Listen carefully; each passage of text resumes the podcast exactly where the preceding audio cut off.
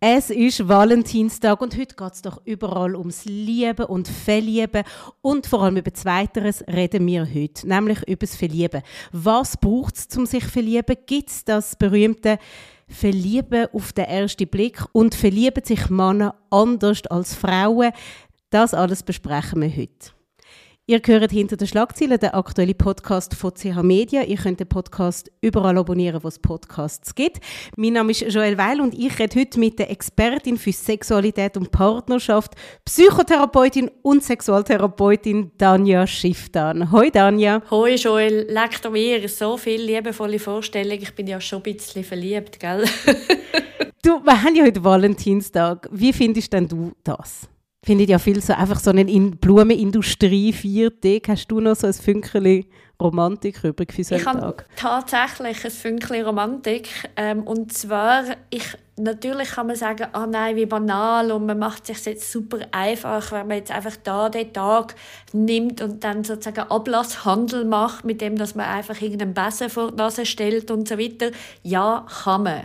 Ich finde nur einfach, was Schöne daran ist, wieso ich den eben mega gern habe, den Tag, weil es trotzdem Menschen wie so ein bisschen darauf auflupft, hey, wie, was denke ich überhaupt von meinem Liebsten, meinen Liebsten, meiner Liebsten? Möchte ich der dem eine Freude machen? Will ich nicht? Was halte ich davon? Also egal in welche Richtung man geht innerlich, man setzt sich mit seinem Gegenüber auf irgendeine Art auseinander. Ach, ich habe froh, dass ich das von dir gehört, weil ich habe das Gefühl, ich bin von Zyniker umzingelt.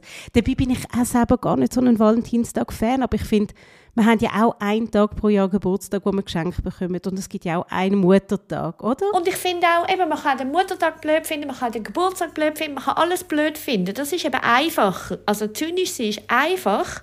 Aber ich finde halt, wenn es dabei rausschaut, dass man dann sich Gedanken macht und halt vielleicht nicht am Valentinstag, aber drei Wochen später mal findet, hey, ich könnte ja jetzt einfach mal etwas Liebevolles machen, ich könnte etwas kochen, ich könnte einen Blumenstrauß, was auch immer, dann hat es eben schon etwas erreicht. Also darum, ich bin dafür, den Sinn vom Valentinstag durchaus zu nehmen und etwas daraus zu machen. Und darum bin ich ein erklär indirekt quasi ein erklärter Fan vom Valentinstag. Ach, Daniel, look, jetzt ist mein Herz schon offen fürs Thema, weil wir reden heute über das Verlieben. Was am Anfang von jeder großen Liebesgeschichte oder auch von jeder kleinen Liebesgeschichte steht Verlieben. Wir kennen doch das berühmte Verlieben auf den ersten Blick. Gibt es das wirklich? Gibt es Liebe auf den ersten Blick? Ja, natürlich. Aber was heißt das?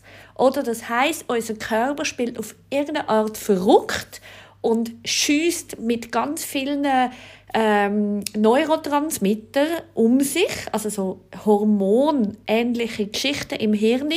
Und wir haben dann den Eindruck, aha, das bedeutet, ich bin verliebt. Also das heißt, ein großer Teil von dem Ganzen, was abgeht, ist meine Interpretation von dem, was im Hirn passiert. Das ist eine Art wie so ein Drogenflash, wo abgeht, mhm.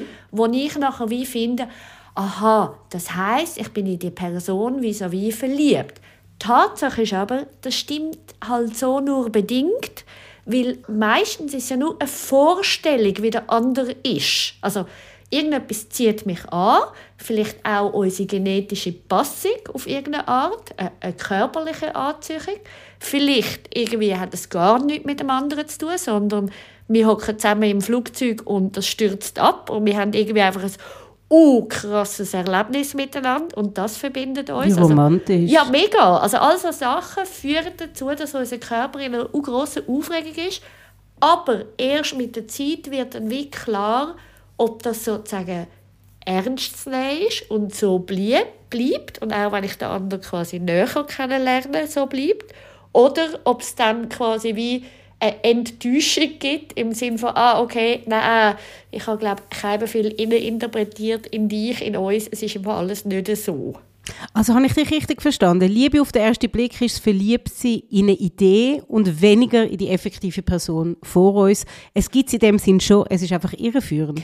Also es mehrheitlich stimmt, was du zusammenfasst. Es ist nicht per se irreführend, es kann irreführend sein. Also das heißt, es ist die Idee von einer Person, aber ob es die dann wirklich ist, das zeigt sich erst mit der Zeit oder ob es eben aus dem momentanen Zustand heraus ist, den ich jetzt gerade habe. Wie verlieben wir uns dann generell? Ja, das ist eben so eines von diesen endlosen Mysterien, wo ja auch alle Dating-Apps versuchen zu knacken, wo alle Leute mit irgendwelchen Forschung und Mitteln und was auch immer versuchen, diese Formel zu finden. Also schlussendlich gibt es die nicht. Oder es ist auch nicht klar, ob es jetzt einfach the one and only gibt oder ob es auf dem Planet extrem viele Menschen gibt, die zu uns passen. Also schlussendlich die Antwort habe ich leider auch nicht, was es wirklich hm. ist. Es ist einfach auf jeden Fall so, dass mit dem Verlieben ist, dass wir im Körper auf irgendeine Art ganz viel Aufregung haben in Bezug auf die Person und die irgendwie möchten näher haben und aus dem heraus dann die nächsten Schritte gehen. Also irgendwie am Anfang steht auf eine gewisse Art eine Aufregung.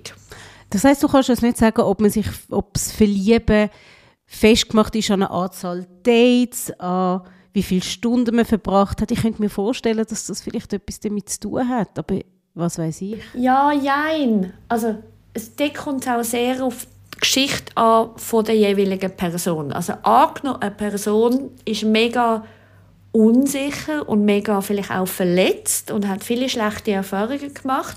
Für so einen Mensch, der wird sich eher verlieben, wenn er zum Beispiel Sicherheit bekommt, wenn er wiederholt mal mit jemandem in Kontakt ist, wenn er merkt, ah, die Person ist wirklich so und mhm. andere Leute, die vielleicht viel sicherer sind und ein gutes Selbstbewusstsein haben und wenig negative Erfahrungen gemacht, sich zum Beispiel leicht öffnet, bei dem braucht es viel weniger, dass er dann vielleicht stürzt. Also das heißt, da kommt es mega darauf an, wie man von, von Haus aus ist und es kommt mega darauf an, wie es gegenüber ist. Also die einen lieben das Spiel mit dem Feuer und finden, ah, wenn jemand irgendwie nicht greifbar ist, dann macht das mit mir, wow, mega cool, bin ich mega erregt.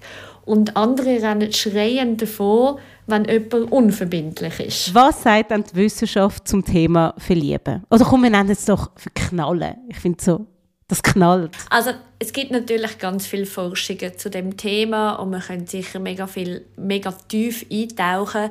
Was ich lustig finde, ist zum Beispiel eine Studie, wo es um eine Hängebrücke geht wo man junge Männer hat drüber laufen lassen und hinten dran sind sie von unterschiedlichen Leuten befragt worden. Einmal sind sie von männlichen Studenten befragt worden und die andere Gruppe ist von attraktiven also klassisch attraktiven weiblichen Frauen befragt worden.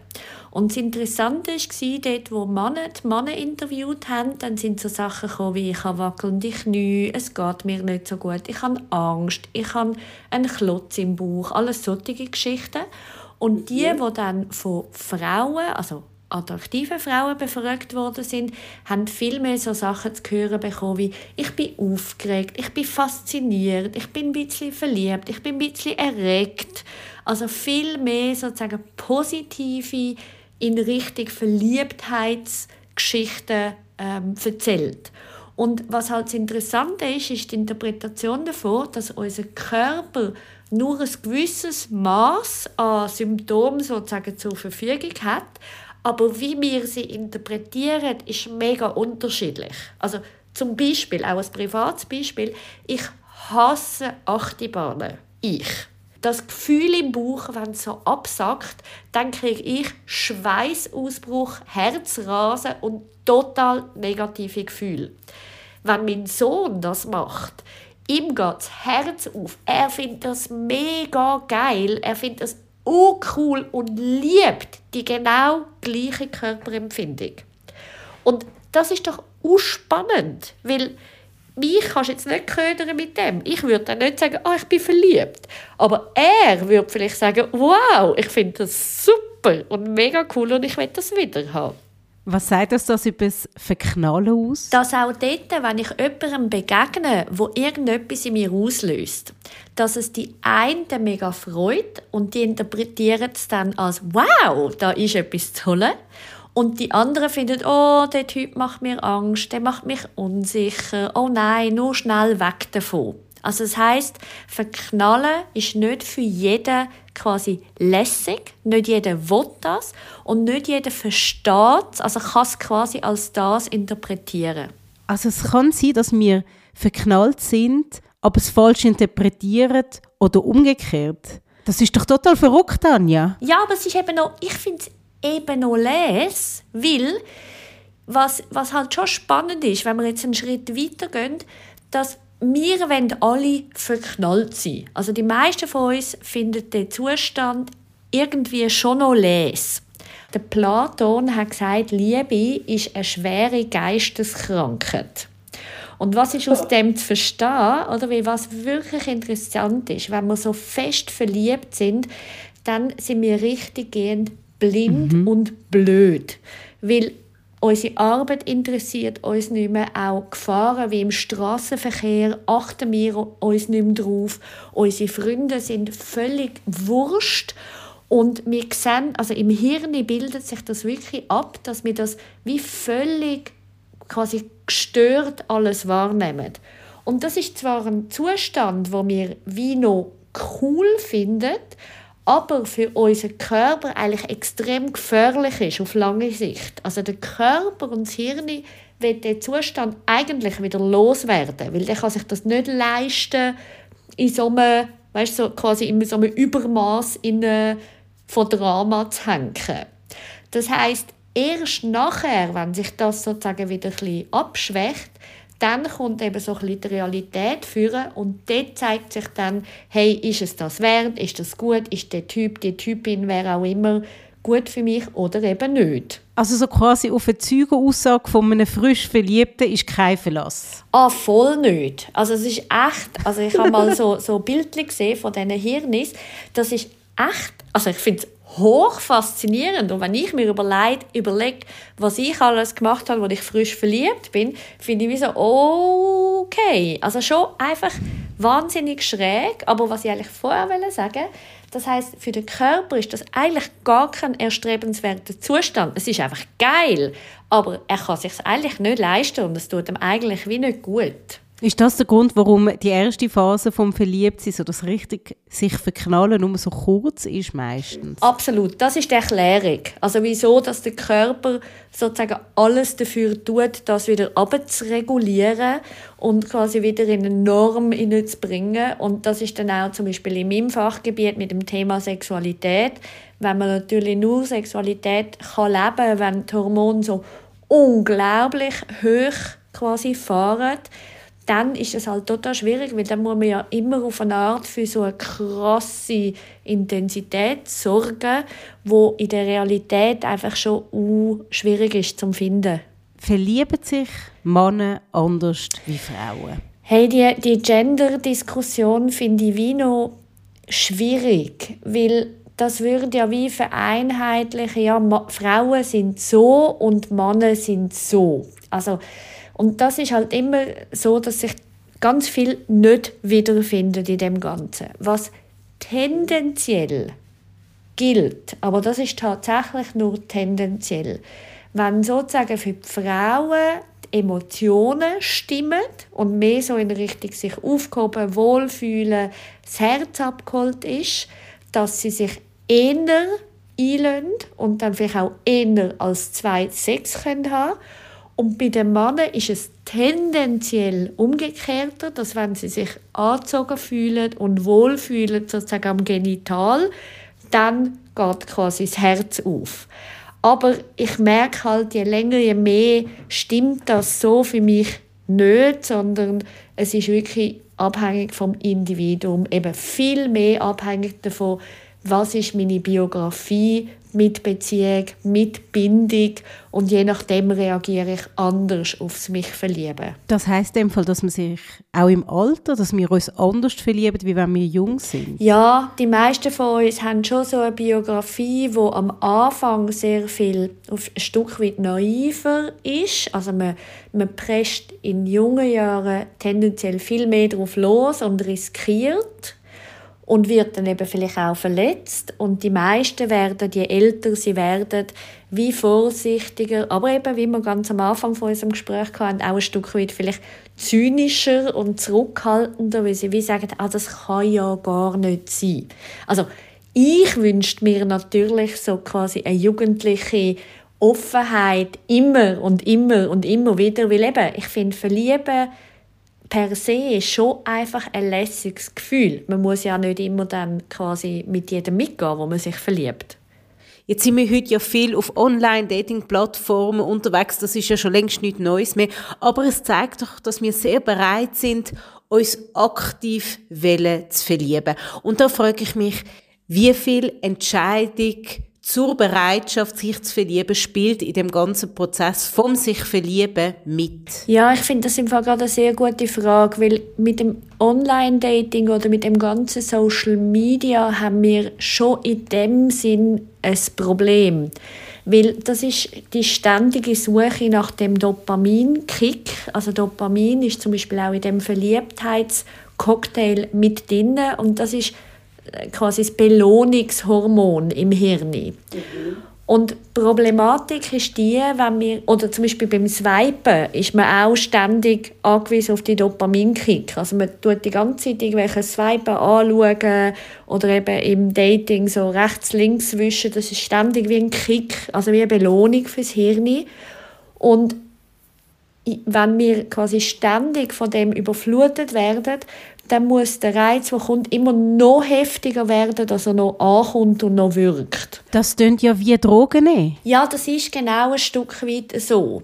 Also das ist zum Beispiel dann jetzt ganz anderes Beispiel, aber aus dem gleichen Bereich, wenn wir dann mit, wenn wir vielleicht schon länger in einer Beziehung sind und eben der ganze Cocktail schon weg ist und wir dann miteinander auf dem Sofa liegen und dann finden, ah, es ist ein bisschen langweilig und dann aber gleichzeitig findet, oh, das ist aber nicht gut und dann ans Handy gehen zum Beispiel und wir anfangen uns dann, ich sage jetzt durch Insta durchscrollen, dann mhm. sind wir ständig dort eigentlich dran und holen uns dort wie einen Kick und unsere Partnerin oder Partner sind dann wie nicht mehr so lässig und nicht mehr so interessant und langweilig und doof. Und je nachdem, wie ich gestrickt bin, komme ich dann sogar zu der Schlussfolgerung, ach komm, ich suche mir etwas Nächstes, weil das ist ja irgendwie nicht gut. Was macht man dann in so einem Fall? Ja, also das, so das Digital Detoxing hat eben durchaus etwas. Also ich muss mir selber ein Stück weit helfen, nicht ständig mir neue Kicks müssen suchen. Und Jetzt zu deiner Frage, wenn ich eben jetzt, ich sage jetzt, äh, da date, dann muss ich wie schauen, hey, lade ich mich überhaupt auf die Dates ein, die ich mir jetzt da ständig hole? Oder bin ich so schnell unterwegs, dass meine Reizschwelle immer sozusagen höher und höher und höher muss werden, dass da überhaupt noch jemand quasi ankommt? Und wie gnädig bin ich dann im Kennenlernen? Also tue ich dann schon nach, nach der ersten Irritation das Date abbrechen und davonlaufen?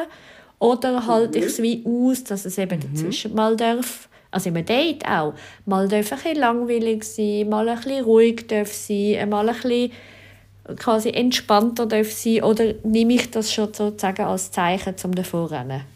Also du sagst quasi schon auf dem Weg zum Verlieben, noch nicht zum Lieben, sich auch dort ein bisschen Zeit lassen und ein bisschen entspannt an die Sache und ein bisschen weniger urteilend. Ja, absolut. Also ich finde, das noch eine schöne Zusammenfassung, weil dort geht es wirklich auch darum, ähm, dass halt Verlieben und Daten und Aufregung, das liegt alles mega nah beieinander. Und im Inneren, eben, wir haben es vorher gehabt mit dem, die einen empfinden das als mega angenehm, aber die anderen eben als mega unangenehm. Also das heißt, es ist immer eine, eine große Spannung da. Und große Spannung löst in meinem Hirn eben auch Flucht- und Kampfgedanken aus.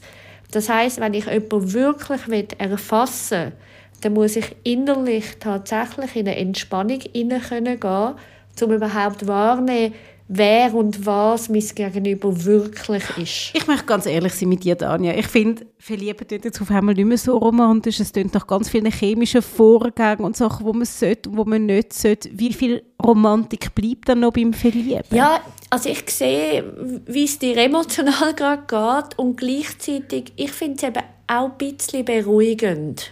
Oder? Weil ich finde, äh, das Verlieben, das wird immer so hochstilisiert und irgendwie so als unglaublich wichtig und erstrebenswert angeschaut.